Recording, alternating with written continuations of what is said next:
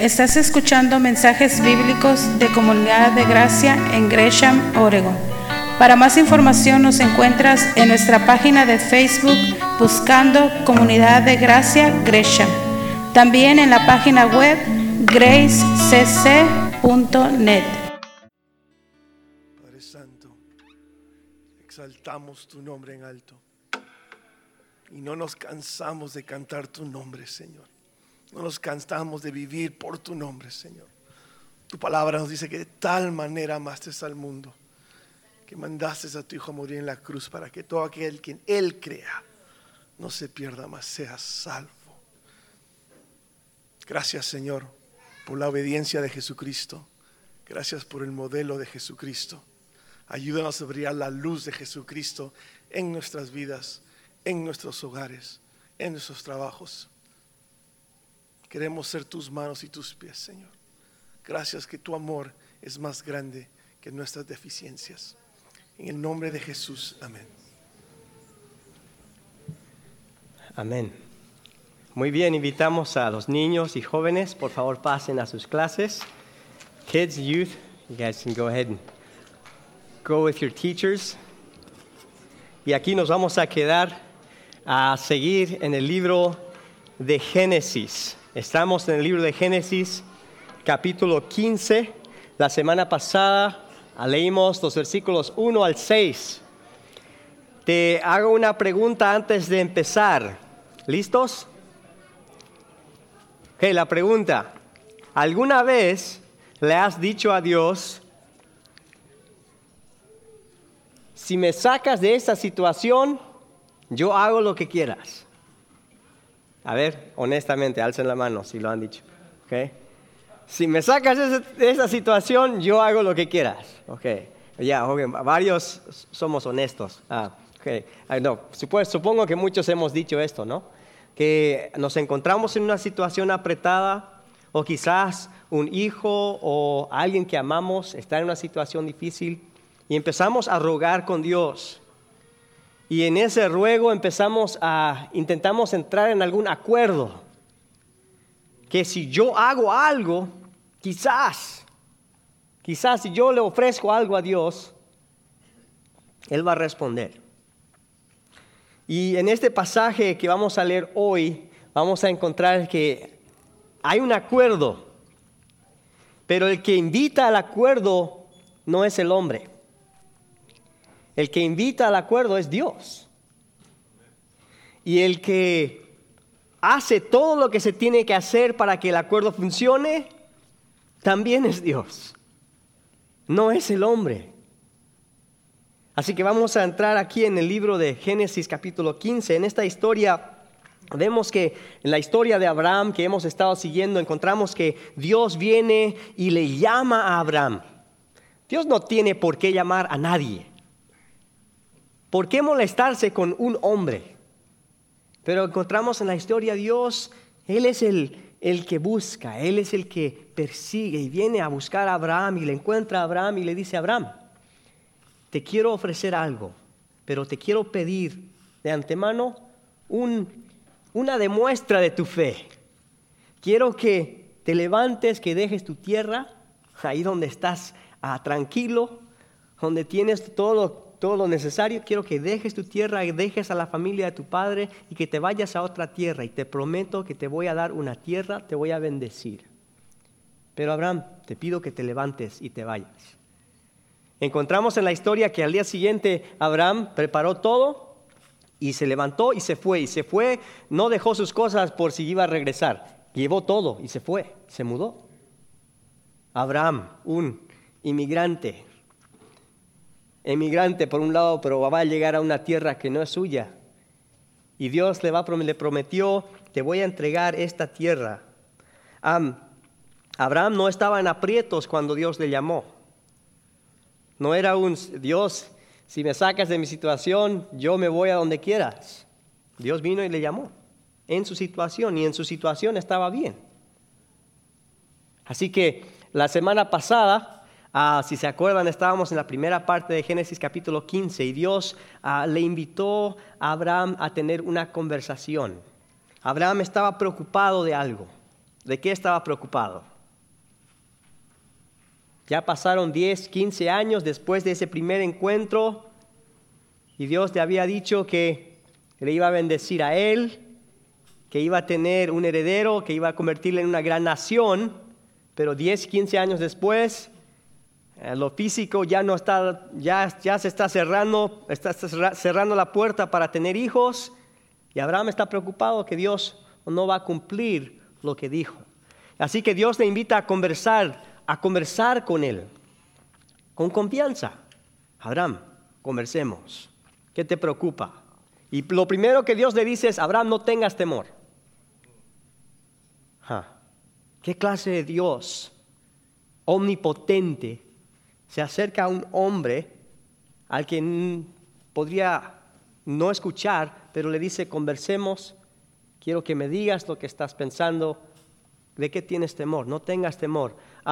Y luego le dice a Abraham, yo soy tu refugio, yo soy tu escudo. El que te protegió de cuando saliste de tu tierra, el que te protegió cuando fuiste a atacar a los enemigos de Lot y de las ciudades.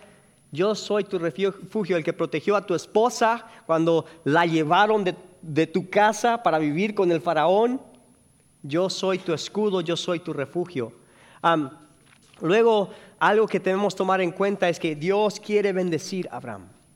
Desde el inicio, la intención, el corazón de Dios es, Él quiere bendecirlo. Lo que yo encuentro muchas veces es que mi definición de bendición es una y la definición de Dios en cuanto a bendición es otra. Y la mía no encaja necesariamente con lo que Dios quiere. Y quiero agarrar esa bendición a mi manera y lo voy a tomar, porque como hombre hacemos esto y encontramos que Abraham, aunque es el padre de la fe, muchas veces él agarra a su tiempo, agarra como él puede, en vez de confiar en Dios. Y vez tras vez encontramos que él tiene esta lucha que se separa de Dios, va a hacer lo suyo, pero cuando Dios le invita y le llama, vuelve con confianza y dice, Señor, yo quiero lo que tú quieres para mí. Es así mi vida. ¿Es así tu vida? Yo creo que sí. Fallamos, pero luego Dios nos llama y me encanta la palabra de Dios porque la palabra de Dios está lleno de hombres, grandes hombres de Dios que no son perfectos. Son de sangre y carne como nosotros. Son humanos, pero tienen fe y tienen confianza y Dios les trae a través de un proceso de crecimiento de un lugar donde no hay confianza. Pero ahí está la palabra de Dios. Y se agarran de la palabra de Dios y la fe empieza a crecer. Y les lleva a través de un proceso de confianza, de responder. Así que aquí estamos 4 cosas que vimos la semana pasada. La última fue que al comienzo del pasaje Dios le sacó a Abraham afuera porque estaba preocupado de que no iba a tener un hijo, ¿no? Dios le dice, le lleva afuera y le muestra las estrellas. Se pone a mirar. ¿Alguna vez has visto las estrellas en una noche oscura? En aquel entonces no había electricidad, no habían luces. Así que salir afuera era ver las estrellas. Él salió a mirar las estrellas y Dios le dice, así como puedes ver las estrellas, así va a ser tu descendencia. Pero le estaba diciendo, más que simplemente la cantidad de gente que iba a tener como descendencia, la cantidad de descendientes, le estaba diciendo, Abraham, yo soy el creador de las estrellas. Y si yo puedo hacer esto, ¿de qué te preocupas? Un niño no es nada para mí. Así que, Abraham, ¿vas a creer o no? Y la palabra dice que Abraham creyó. Y al momento de creer, Dios declaró algo. Que al momento de creer, Él declaró, eso es vivir justamente. Eso es ser recto. Eso es ser justo. No le dijo que por tus obras, por tu religión, por todo lo que haces, le dijo simplemente por creer en mi palabra, yo te declaro justo. La justicia en nuestras vidas, el vivir rectamente viene cuando confiamos en Dios, cuando creemos en su palabra. De ahí mana, de ahí fluye una vida recta. Así que aprendemos de Abraham. Aquí estamos en el resto del pasaje del capítulo 15. Esa conversación continúa. La primera preocupación de Abraham era mi descendencia. Me prometiste un hijo. Ese es el gran sueño de Abraham. Pero no era la bendición, la promesa de Dios, no era solamente que iba a tener un hijo. ¿Qué más le prometió Dios?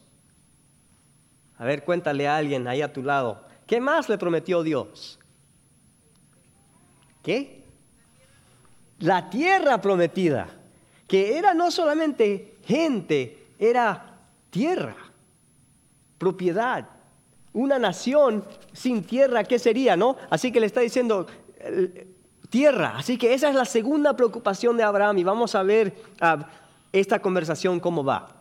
Pero Abraham le preguntó, Señor y Dios, ¿cómo sabré que voy a poseerla? El Señor le respondió, tráeme una ternera, una cabra y un carnero, todos ellos de 3 años, y también una tórtola y un pichón de paloma. Abraham llevó todos estos animales, los partió por la mitad y puso una mitad frente a la otra, pero a las aves no las partió.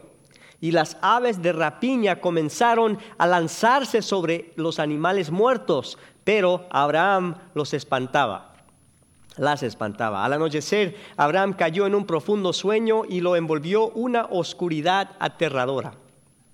El Señor le dijo, debes saber que tus descendientes vivirán como extranjeros en tierra extraña, donde serán esclavizados y maltratados durante 400 años.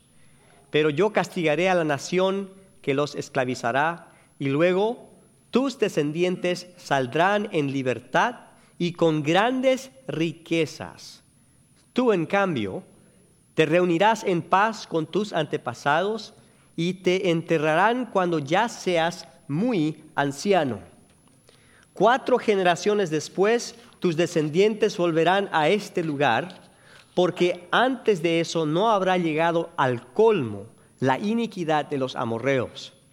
Cuando el sol se puso y cayó la noche, aparecieron una hornilla humeante y una antorcha encendida, las cuales pasaban entre los animales descuartizados. En aquel día el Señor hizo un pacto con Abraham. Le dijo, a tus descendientes les daré esta tierra, desde el río de Egipto hasta el gran río Éufrates. Me refiero a la tierra de los Kenitas, los Kenicitas, los Cadmoneos, los Hititas, los Pereseos, los Refaítas, los Amorreos, los Cananeos, los Gergeseos y los Jebuseos. Buenos nombres, ¿no? Ok. Empieza el pasaje con una pregunta. Y antes de pensar en lo que esto nos enseña, vamos a hablar con Dios. Amado Padre, Señor, gracias porque estás aquí una vez más. Gracias, Espíritu Santo, porque estás aquí y estás queriendo hablarnos, queriendo que nosotros te escuchemos.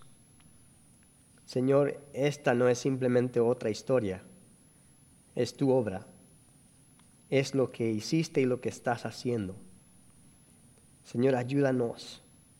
Danos mentes, danos oídos para escuchar y corazones dispuestos para hacer. Vidas dispuestas a hacer. Señor, abre nuestras vidas. Ayúdanos a reconocer las mentiras y a reconocer tu verdad en nuestras vidas. La verdad que nos ofreces y la verdad que nos dices. Pido esto en el nombre de Jesús. Amén. Abraham tiene preguntas. ¿Cómo sabré que voy a poseer la tierra o que la voy a poseer? ¿Cómo voy a saber qué comprobante tengo que cumplirás conmigo? Cuando te vas a comprar un automóvil, se supone que firmas un bill of sale, ¿no? un papel. Y en el mismo título, el que te lo vende tiene que firmar y el que lo compra también lo firma como dueño del auto. A veces esperamos hasta después cuando lo vamos a vender, pero el arreglo es que uno te lo vende y el otro firma y los dos entran en un acuerdo. El acuerdo está por escrito, es un comprobante. En este pasaje, Abraham está preguntando, aquí está la tierra, ¿dónde está el título? ¿Y quién lo firma? ¿Me lo vas a entregar? Dijiste que me lo vas a entregar. ¿Qué comprobante tengo que vas a cumplir con tu palabra? Y a propósito, Abraham, ya sabemos su historia, no es un hombre perfecto. Cuando se fue a Egipto, le dijo a su esposa, diles que eres mi hermana, que era cierto, pero no completamente. Era mitad hermana, pero también era su esposa. Y así que él falló, y en esta falla se le lleva a la esposa. Es un hombre que por un lado es fiel al Señor, por otro lado falla. Así que si va a haber un comprobante, está Dios y está Abraham.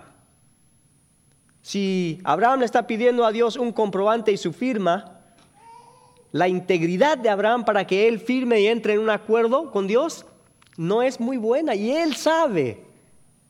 Así que le está preguntando, Dios, ¿qué comprobante tengo? Me dijiste que me lo vas a dar, pero yo sé que a veces fallo, así que las posibilidades que me pierda lo que me quieres dar, si depende de mí, no son muy buenas. Así que aquí está Abraham, yo fallo, ¿y será que vas a cumplir si yo fallo? Algunas preguntas que quizás esté pensando Abraham. El Señor, a propósito, cuando Abraham le dice, ¿cómo sabré que voy a poseerla?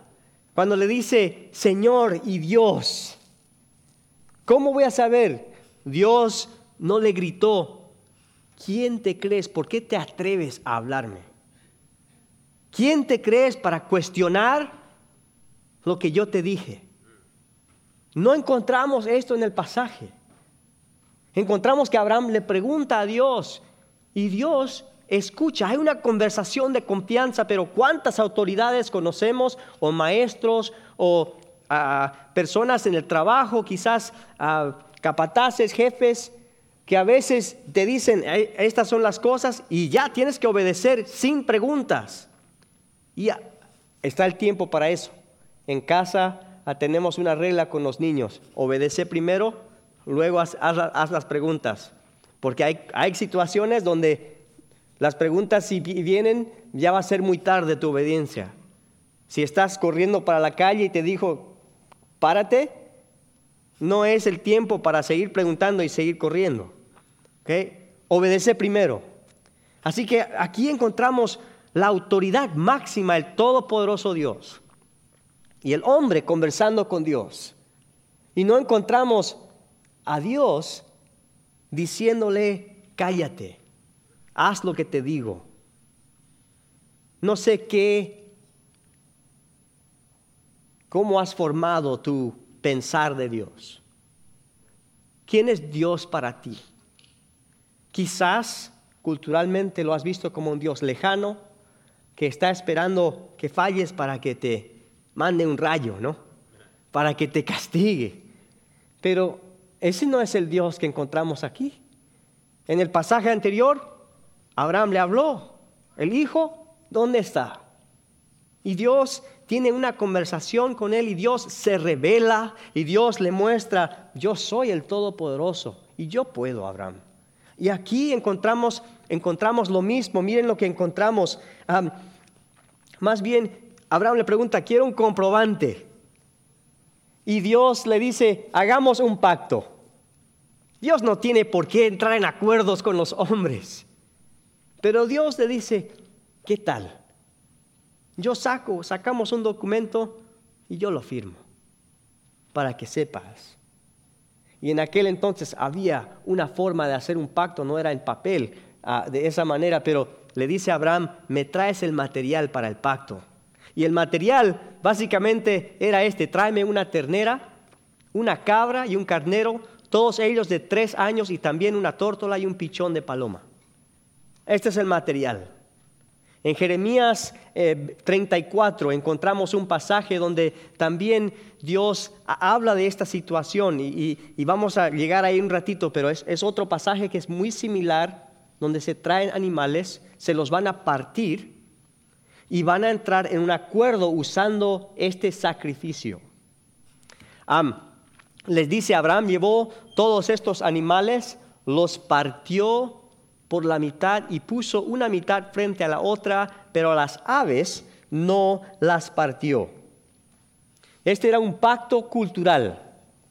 Traían el animal, las partían por la mitad, una por el otro lado, otra por el otro lado, la sangre corriendo por el medio, y los dos que entraban en un acuerdo caminaban por el centro, generalmente el que era más invertido o el mayor, pasaba primero, pero diciendo que si yo no cumplo con mi parte, que me ocurra a mí lo que le ocurrió a estos animales.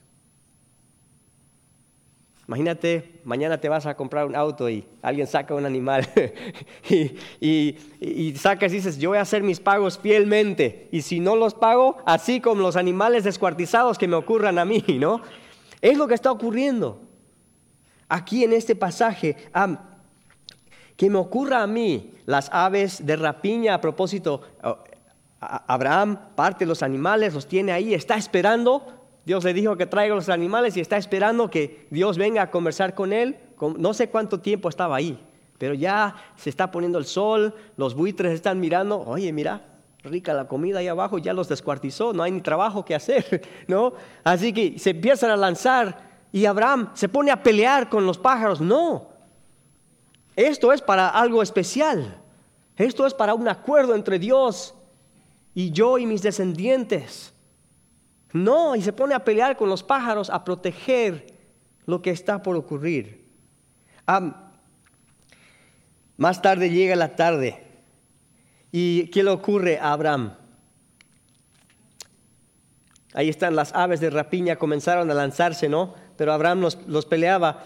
Y dice, al anochecer Abraham cayó en un profundo sueño y lo envolvió una oscuridad aterradora. Está cansado, pero entra en un sueño. ¿Y por qué tiene este tipo de pesadilla?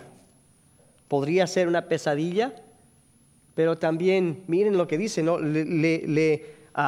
Le rodeó, lo envolvió una oscuridad aterradora. La presencia del Señor, vez tras vez, encontramos que es así. Aún los mismos que están por recibir este libro es Génesis. Y el Génesis se escribió, bueno, se supone que la mayor parte fue escrito por Moisés y fue entregado a los israelitas cuando estaban en el desierto. Los israelitas en el desierto sabían muy bien lo que era un Dios aterrador. Porque cuando se acercaron al monte Sinaí para estar con Dios, el monte se encendió de fuego, pero estaba también lleno de humo. Y todos fueron aterrados por la presencia de Dios. Lo vemos con Isaías. Se le aparece Dios, él se cae al suelo y dice, ay de mí, que soy hombre pecador. Lo vemos también con los discípulos cuando Jesús es transfigurado, se caen aterrorizados y no saben ni qué decir y dicen cosas que no debieran. Encontramos con Juan en Apocalipsis, está a los pies de la gloria de Jesús, y cuando se levanta Jesús le dice, no temas, yo soy el que estuve muerto, pero ahora tengo las llaves del Hades, ¿no? Así que la presencia de Dios, si lo ves en su gloria, es un lugar aterrador. Aquí Dios se presenta a Abraham. Él siente ese peso, ese terror, y Dios empieza a hablar con él. Esto es lo que va a ocurrir. El tiempo de poseer la tierra, le va a decir, todavía no ha llegado, no es ahora. Y le dice, Esto que le va a empezar a decir básicamente en pocas palabras es, van a venir tiempos difíciles. Me hace pensar mucho en Jesús años después cuando los discípulos le dicen, ¿y cuándo se va a plantar el reino? Y Jesús le dice, todavía no, van a venir tiempos difíciles. Pero aquí le empieza a contar a Abraham los tiempos difíciles que vendrán. Les dice, debes saber que tus descendientes vivirán como extranjeros en tierra extraña. Más tarde, José salvaría a sus hermanos, vendrían a Egipto, ¿no? Vivieron en Egipto, al comienzo eran extranjeros, pero con el tiempo se fueron de ser extranjeros en una tierra a esclavos de esa tierra. Esclavizados y maltratados durante 400 años. Pero, esto es lo lindo, que Dios tiene un pero yo castigaré a la nación que los esclavizará. Y luego tus descendientes saldrán en libertad con grandes riquezas. Y hasta ahí nomás, tomen en cuenta los que reciben este libro. Son los mismos que salieron de Egipto. Los mismos que fueron rescatados de Egipto años después. Y aquí están leyendo la promesa que Dios le dio a su antepasado, Abraham. ¡Qué asombroso! Y luego Dios no lo deja ahí. Él habla específicamente de Abraham y lo que le va a ocurrir a él. Pero vamos a llegar a eso en un rato. 4 generaciones después, así que 430 años, estaban los judíos esclavizados en Egipto. Pero está esta pequeña frase, 4 generaciones van a estar allí por tanto tiempo. ¿Por qué? Porque antes de eso no habrá llegado al colmo la iniquidad de los amorreos. Algo muy interesante, que ahí están 430 años, están esclavizados, no pueden regresar a la tierra, y parte de la razón es que los amorreos están pecando. Son gente malvada, pero su pecado no ha llegado a su colmo. La iniquidad llega a su colmo. Está interesante que la iniquidad de ellos, como que Dios tiene un tiempo, una línea de tiempo. Y Él ve a la gente, ve cómo actúan. Y si viven en pecado y en maldad, Dios, la Biblia nos dice en 2 de Pedro 3:9, el Señor no tarda en cumplir su promesa. O sea que la promesa que le está dando aquí a Abraham no va a llegar tarde, va a llegar a su tiempo. Va a llegar a su tiempo, pero según entienden algunos como tardanza, más bien Él tiene paciencia con ustedes porque no quiere que nadie perezca, sino que todos se arrepientan. Aquí está Abraham, en la tierra de los amorreos, de los jebuseos, de los hititas, ¿no? Que estaban ahí. Y él está queriendo saber cuándo. Y quizás él ve la maldad de la gente. Y está preguntando, ¿hasta cuándo, Señor? Quizás esté cansado de la maldad, de la injusticia. Y Dios le dice, sí, son malvados, pero no ha llegado a su colmo. Todavía les voy a dar la oportunidad de arrepentirse. Más bien, más de 400 años van a tener.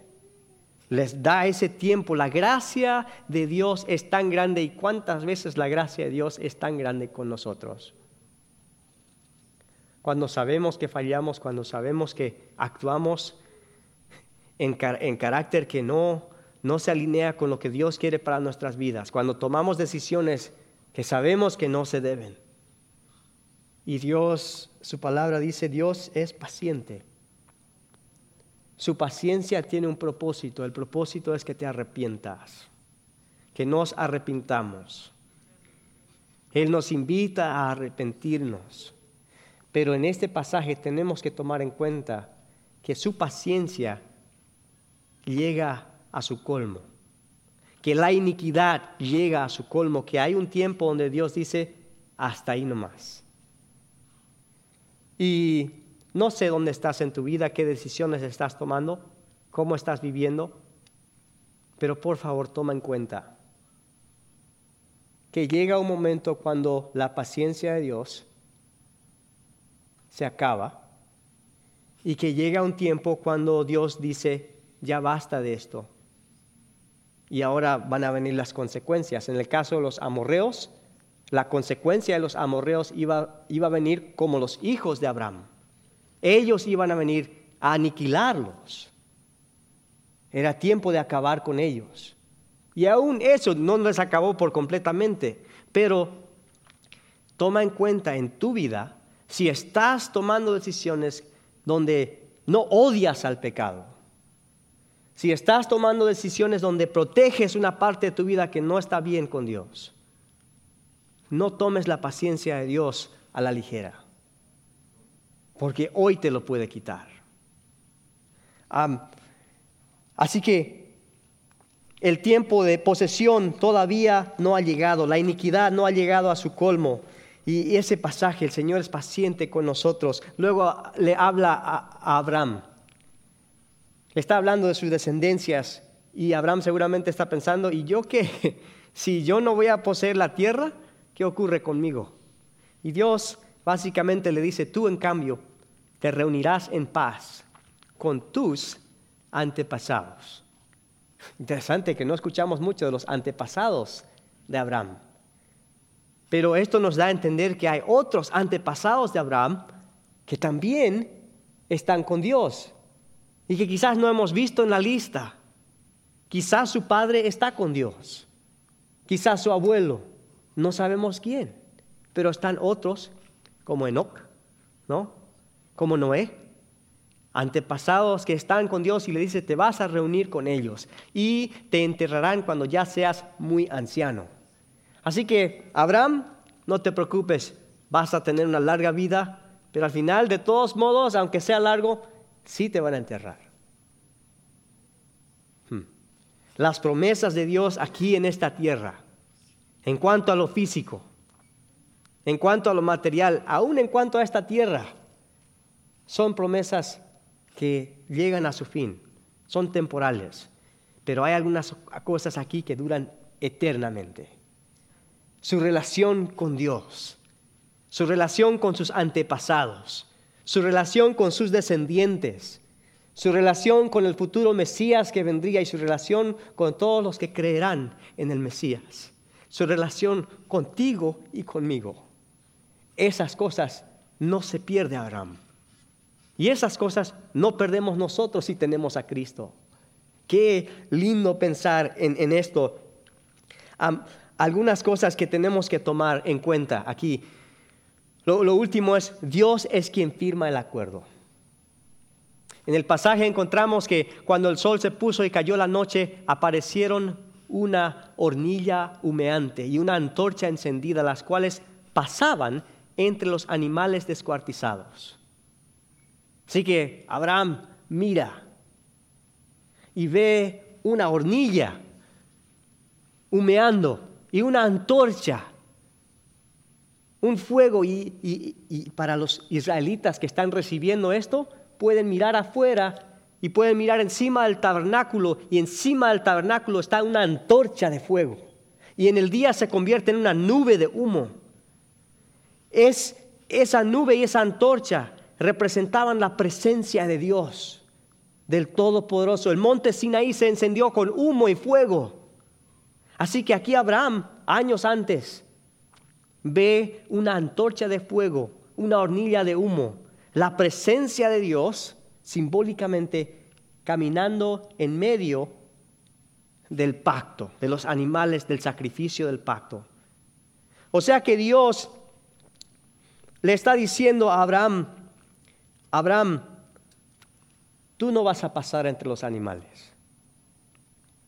Este acuerdo depende de una persona, depende de Dios. El acuerdo, Abraham, es que si yo no cumplo mi parte, y miren, esto es Dios, que me ocurra a mí lo que le ocurrió a estos animales.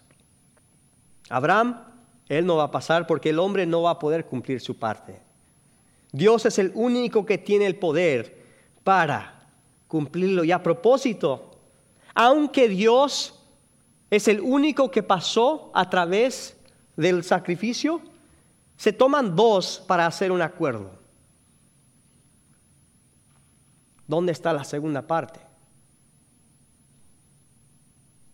¿Por qué Dios va a poder entrar en un acuerdo con un hombre que no puede cumplir?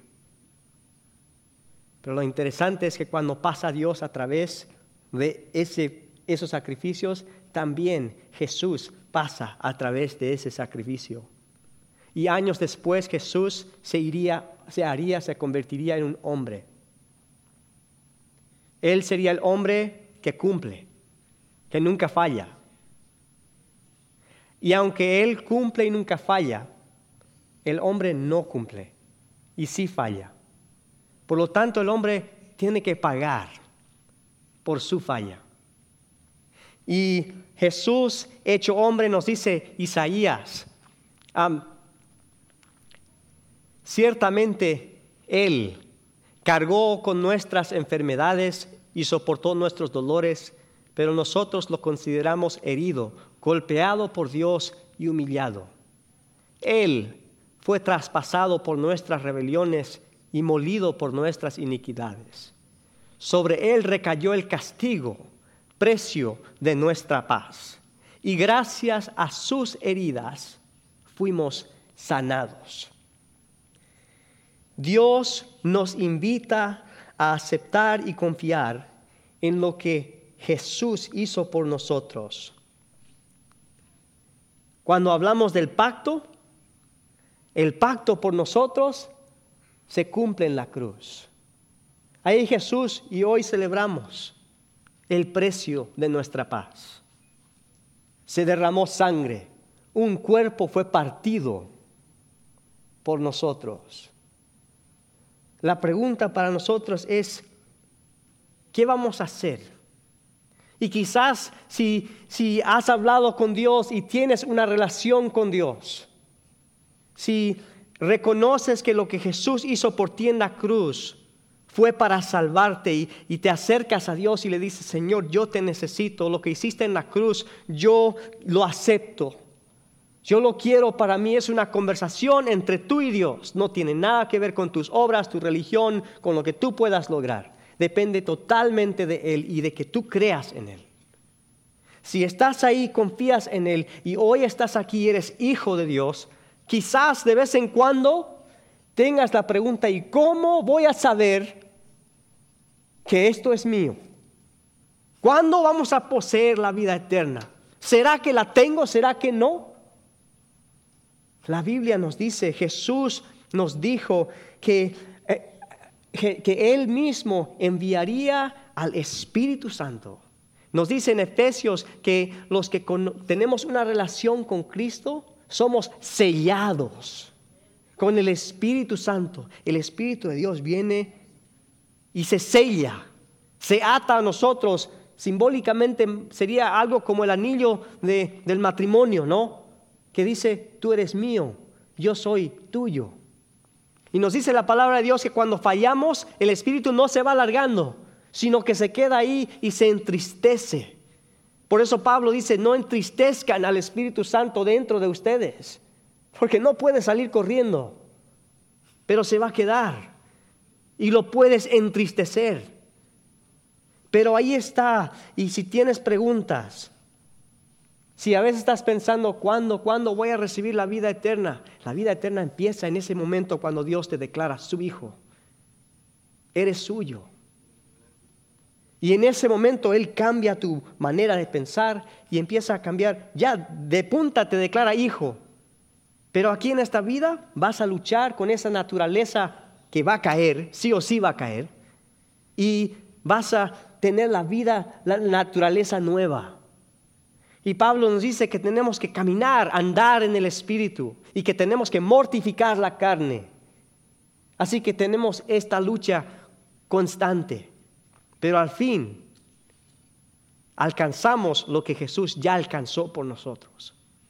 Así que aquí está Jesús, el precio que Él entregó por nosotros. En aquel día, nos dice también el pasaje, ¿no? Hizo un pacto. Dios hizo un pacto, el Señor hizo un pacto con Abraham. No solamente es con Abraham, pero le dice, a tus descendientes le daré esta tierra. La primera preocupación era su hijo. La segunda, y esta tierra, y aquí les dice claramente, Abraham, yo estoy firmando que tus hijos van a recibir esta tierra. ¿Qué gana Dios? Te pregunto. ¿Qué recompensa o qué provecho se gana Dios por entrar en un pacto con Abraham?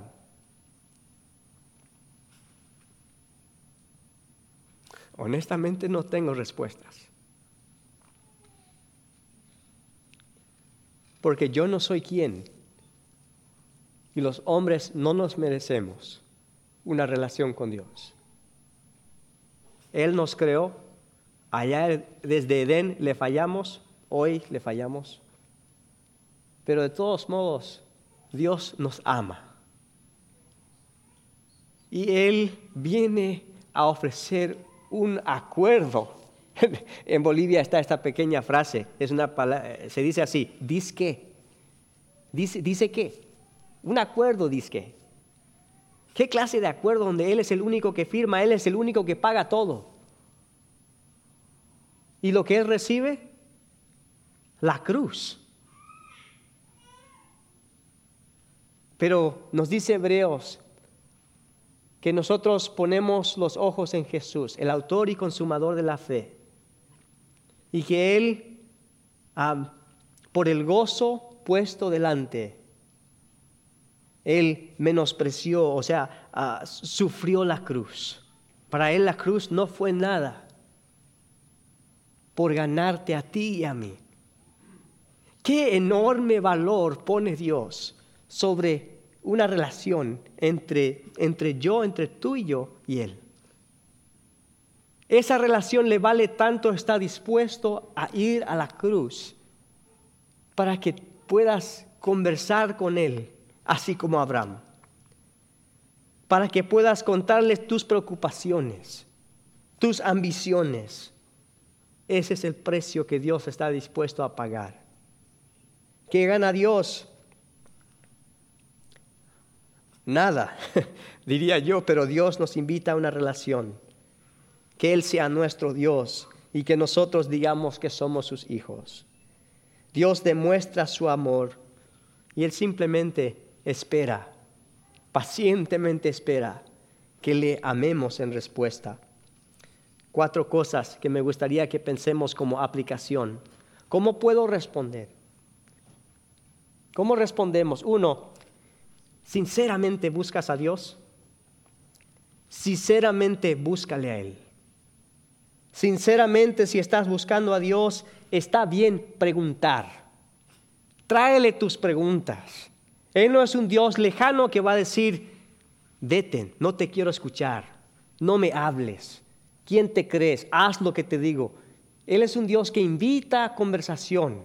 Él no espera que creas ciegamente, que tengas una fe ciega. Nos dice que la fe es la convicción de lo que no se ve, que tienes que estar convencido. No es ilógico. Sobrepasa entendimiento, sí, pero es lógico, es razonable, lo más razonable que existe. Así que sinceramente busca a Dios. 2, Dios nos invita a acercarnos con confianza. Cuando vienes ante Dios, sí, ven reverente, ven hincado. Pero toma en cuenta que puedes acercarte con confianza y Dios, papá Dios es como un padre que ama a sus hijos, le gusta reír con sus hijos, le gusta conversar de cosas importantes, de cosas no tan importantes, de cosas buenas, de cosas malas. Dios quiere conversar, quiere que le traigamos nuestro corazón y en cada situación va a querer conversar de nuestro corazón, de las cosas que son importantes. 3, puedes confiar que Dios cumplirá su propósito en tu vida. Él va a cumplir. Si Él se propuso y le has entregado tu vida, Él va a cumplir. Y a veces fallas. Abraham falló varias veces. Pero Dios le trae a través de ese proceso. Y tenemos que aprender a confiar. Cuando fallamos, no nos quedamos derrotados, sino podemos decir, no, Dios va a cumplir. Dios va a cumplir. Y me levanto otra vez. Y por último, así como Abraham peleó por defender el pacto, Él peleó contra las aves de rapiña, ¿no? Me pongo a pensar, oye, qué locura, ¿no? Ahí está Abraham pegando aves. ¿Por qué? Porque Dios le dijo, quiero entrar en un pacto. Tráeme el material, tráeme el documento. Como que alguien le quiere quitar el documento. Y él dice, no, este acuerdo es importante. El acuerdo por la tierra, el acuerdo por mis descendientes es importante. Nosotros también tenemos que pelear por este acuerdo entre nosotros y los que nos rodean, empezando por mi familia, porque ahí está Satanás, ahí está el león rugiente, ahí está el mundo que quiere destrozar tu vida, ahí está el diablo que te está diciendo, mira, así es tu vida, nunca va a cambiar, así la vives. Ni modo, conténtate con no cambiar tu carácter, no cambiar tu matrimonio, no cambiar así como eres padre, no cambiar cómo trabajas, no cambiar tus hábitos. Conténtate, está bien, vive así nomás. Debemos pelear, porque el pacto de Dios, la bendición de Dios vale la pena. Así que Dios, de Abraham, aprendamos esto. Y les quiero invitar a orar. Que esta no sea simplemente una conversación de escucharme a mí. Si esto no entra en tu mente y no estás hablando con Dios acerca de estas cosas, no resulta en nada. Así que te quiero invitar, vamos a entrar en un tiempo de oración. Algunos hermanos aquí atrás están disponibles. Si quieres orar con ellos, aquí atrás y también allá. Si quieres acercarte a alguien y pedir que oren por ti, contigo, ahí van a estar. Pero te les pido que piensen en dos oraciones. La primera, ¿cuáles son tus promesas para mí? Pregúntale a Dios, ¿cuáles son tus promesas? Y muchas veces Dios tiene promesas para nuestras vidas. Y muchas veces las promesas están ahí mismo en su palabra. Y no la estoy viendo porque no la leo. Pero, no sé, hay promesas que Dios tiene para tu vida. Y te pido que hables con Él. Pregúntale, Señor, ¿cuáles son tus promesas? Y segundo, que pídele a Dios, dame ojos para ver tu bendición. Porque es muy fácil ver mi bendición, lo que yo quiero. Es muy fácil agarrarme de la ambición que tengo y mucho de eso es bueno. Pero sin tener los ojos que ven la vida de la manera que Dios quiere, me voy a agarrar de cosas que son temporales y se esfuman. Les invito, vamos a hablar con Dios. Ahí donde estás, toma un tiempo para hablar con Él.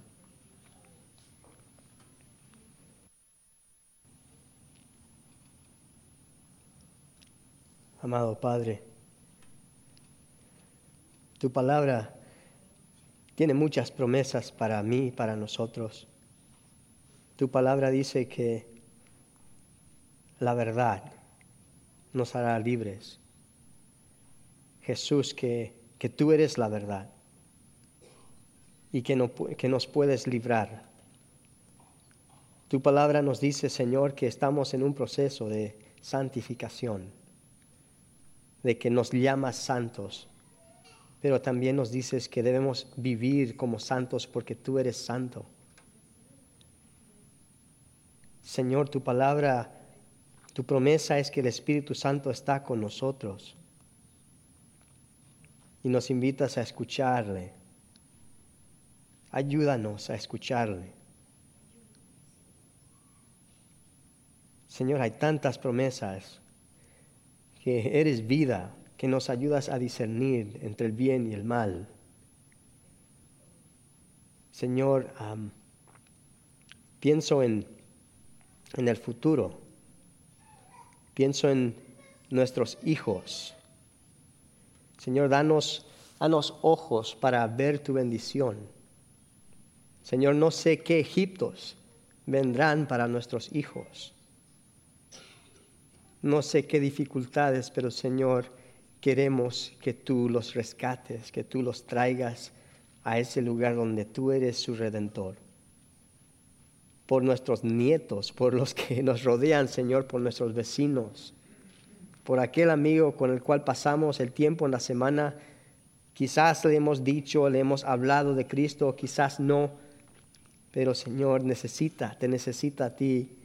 Señor, pedimos que nos des ojos para ver la bendición tuya en su vida. Danos el valor de hablar. Señor, gracias por tu bendición en mi vida, en nuestras vidas. Gracias porque estás con nosotros, porque eres nuestro Dios, eres nuestra recompensa. Y te gozas en pasar tiempo con nosotros. Señor, ayúdanos a ponerte en primer lugar, de valorar esta amistad, esta posición como hijos tuyos. Señor, gracias. Te adoramos, te alabamos, Señor, porque eres grande, porque eres paciente con nosotros, porque nos esperas y, Señor, porque tu tiempo, eres soberano sobre el tiempo. Señor, pedimos tu bendición hoy. En el nombre de Jesús. Amén. Bien, hermanos, que Dios les bendiga. Tomen un tiempo para tomar un café y conversar. Y si hay algún tema, de repente algo en este mensaje del cual quizás podamos conversar, sería bien. Dios les bendiga. Vamos a recoger las sillas, sí.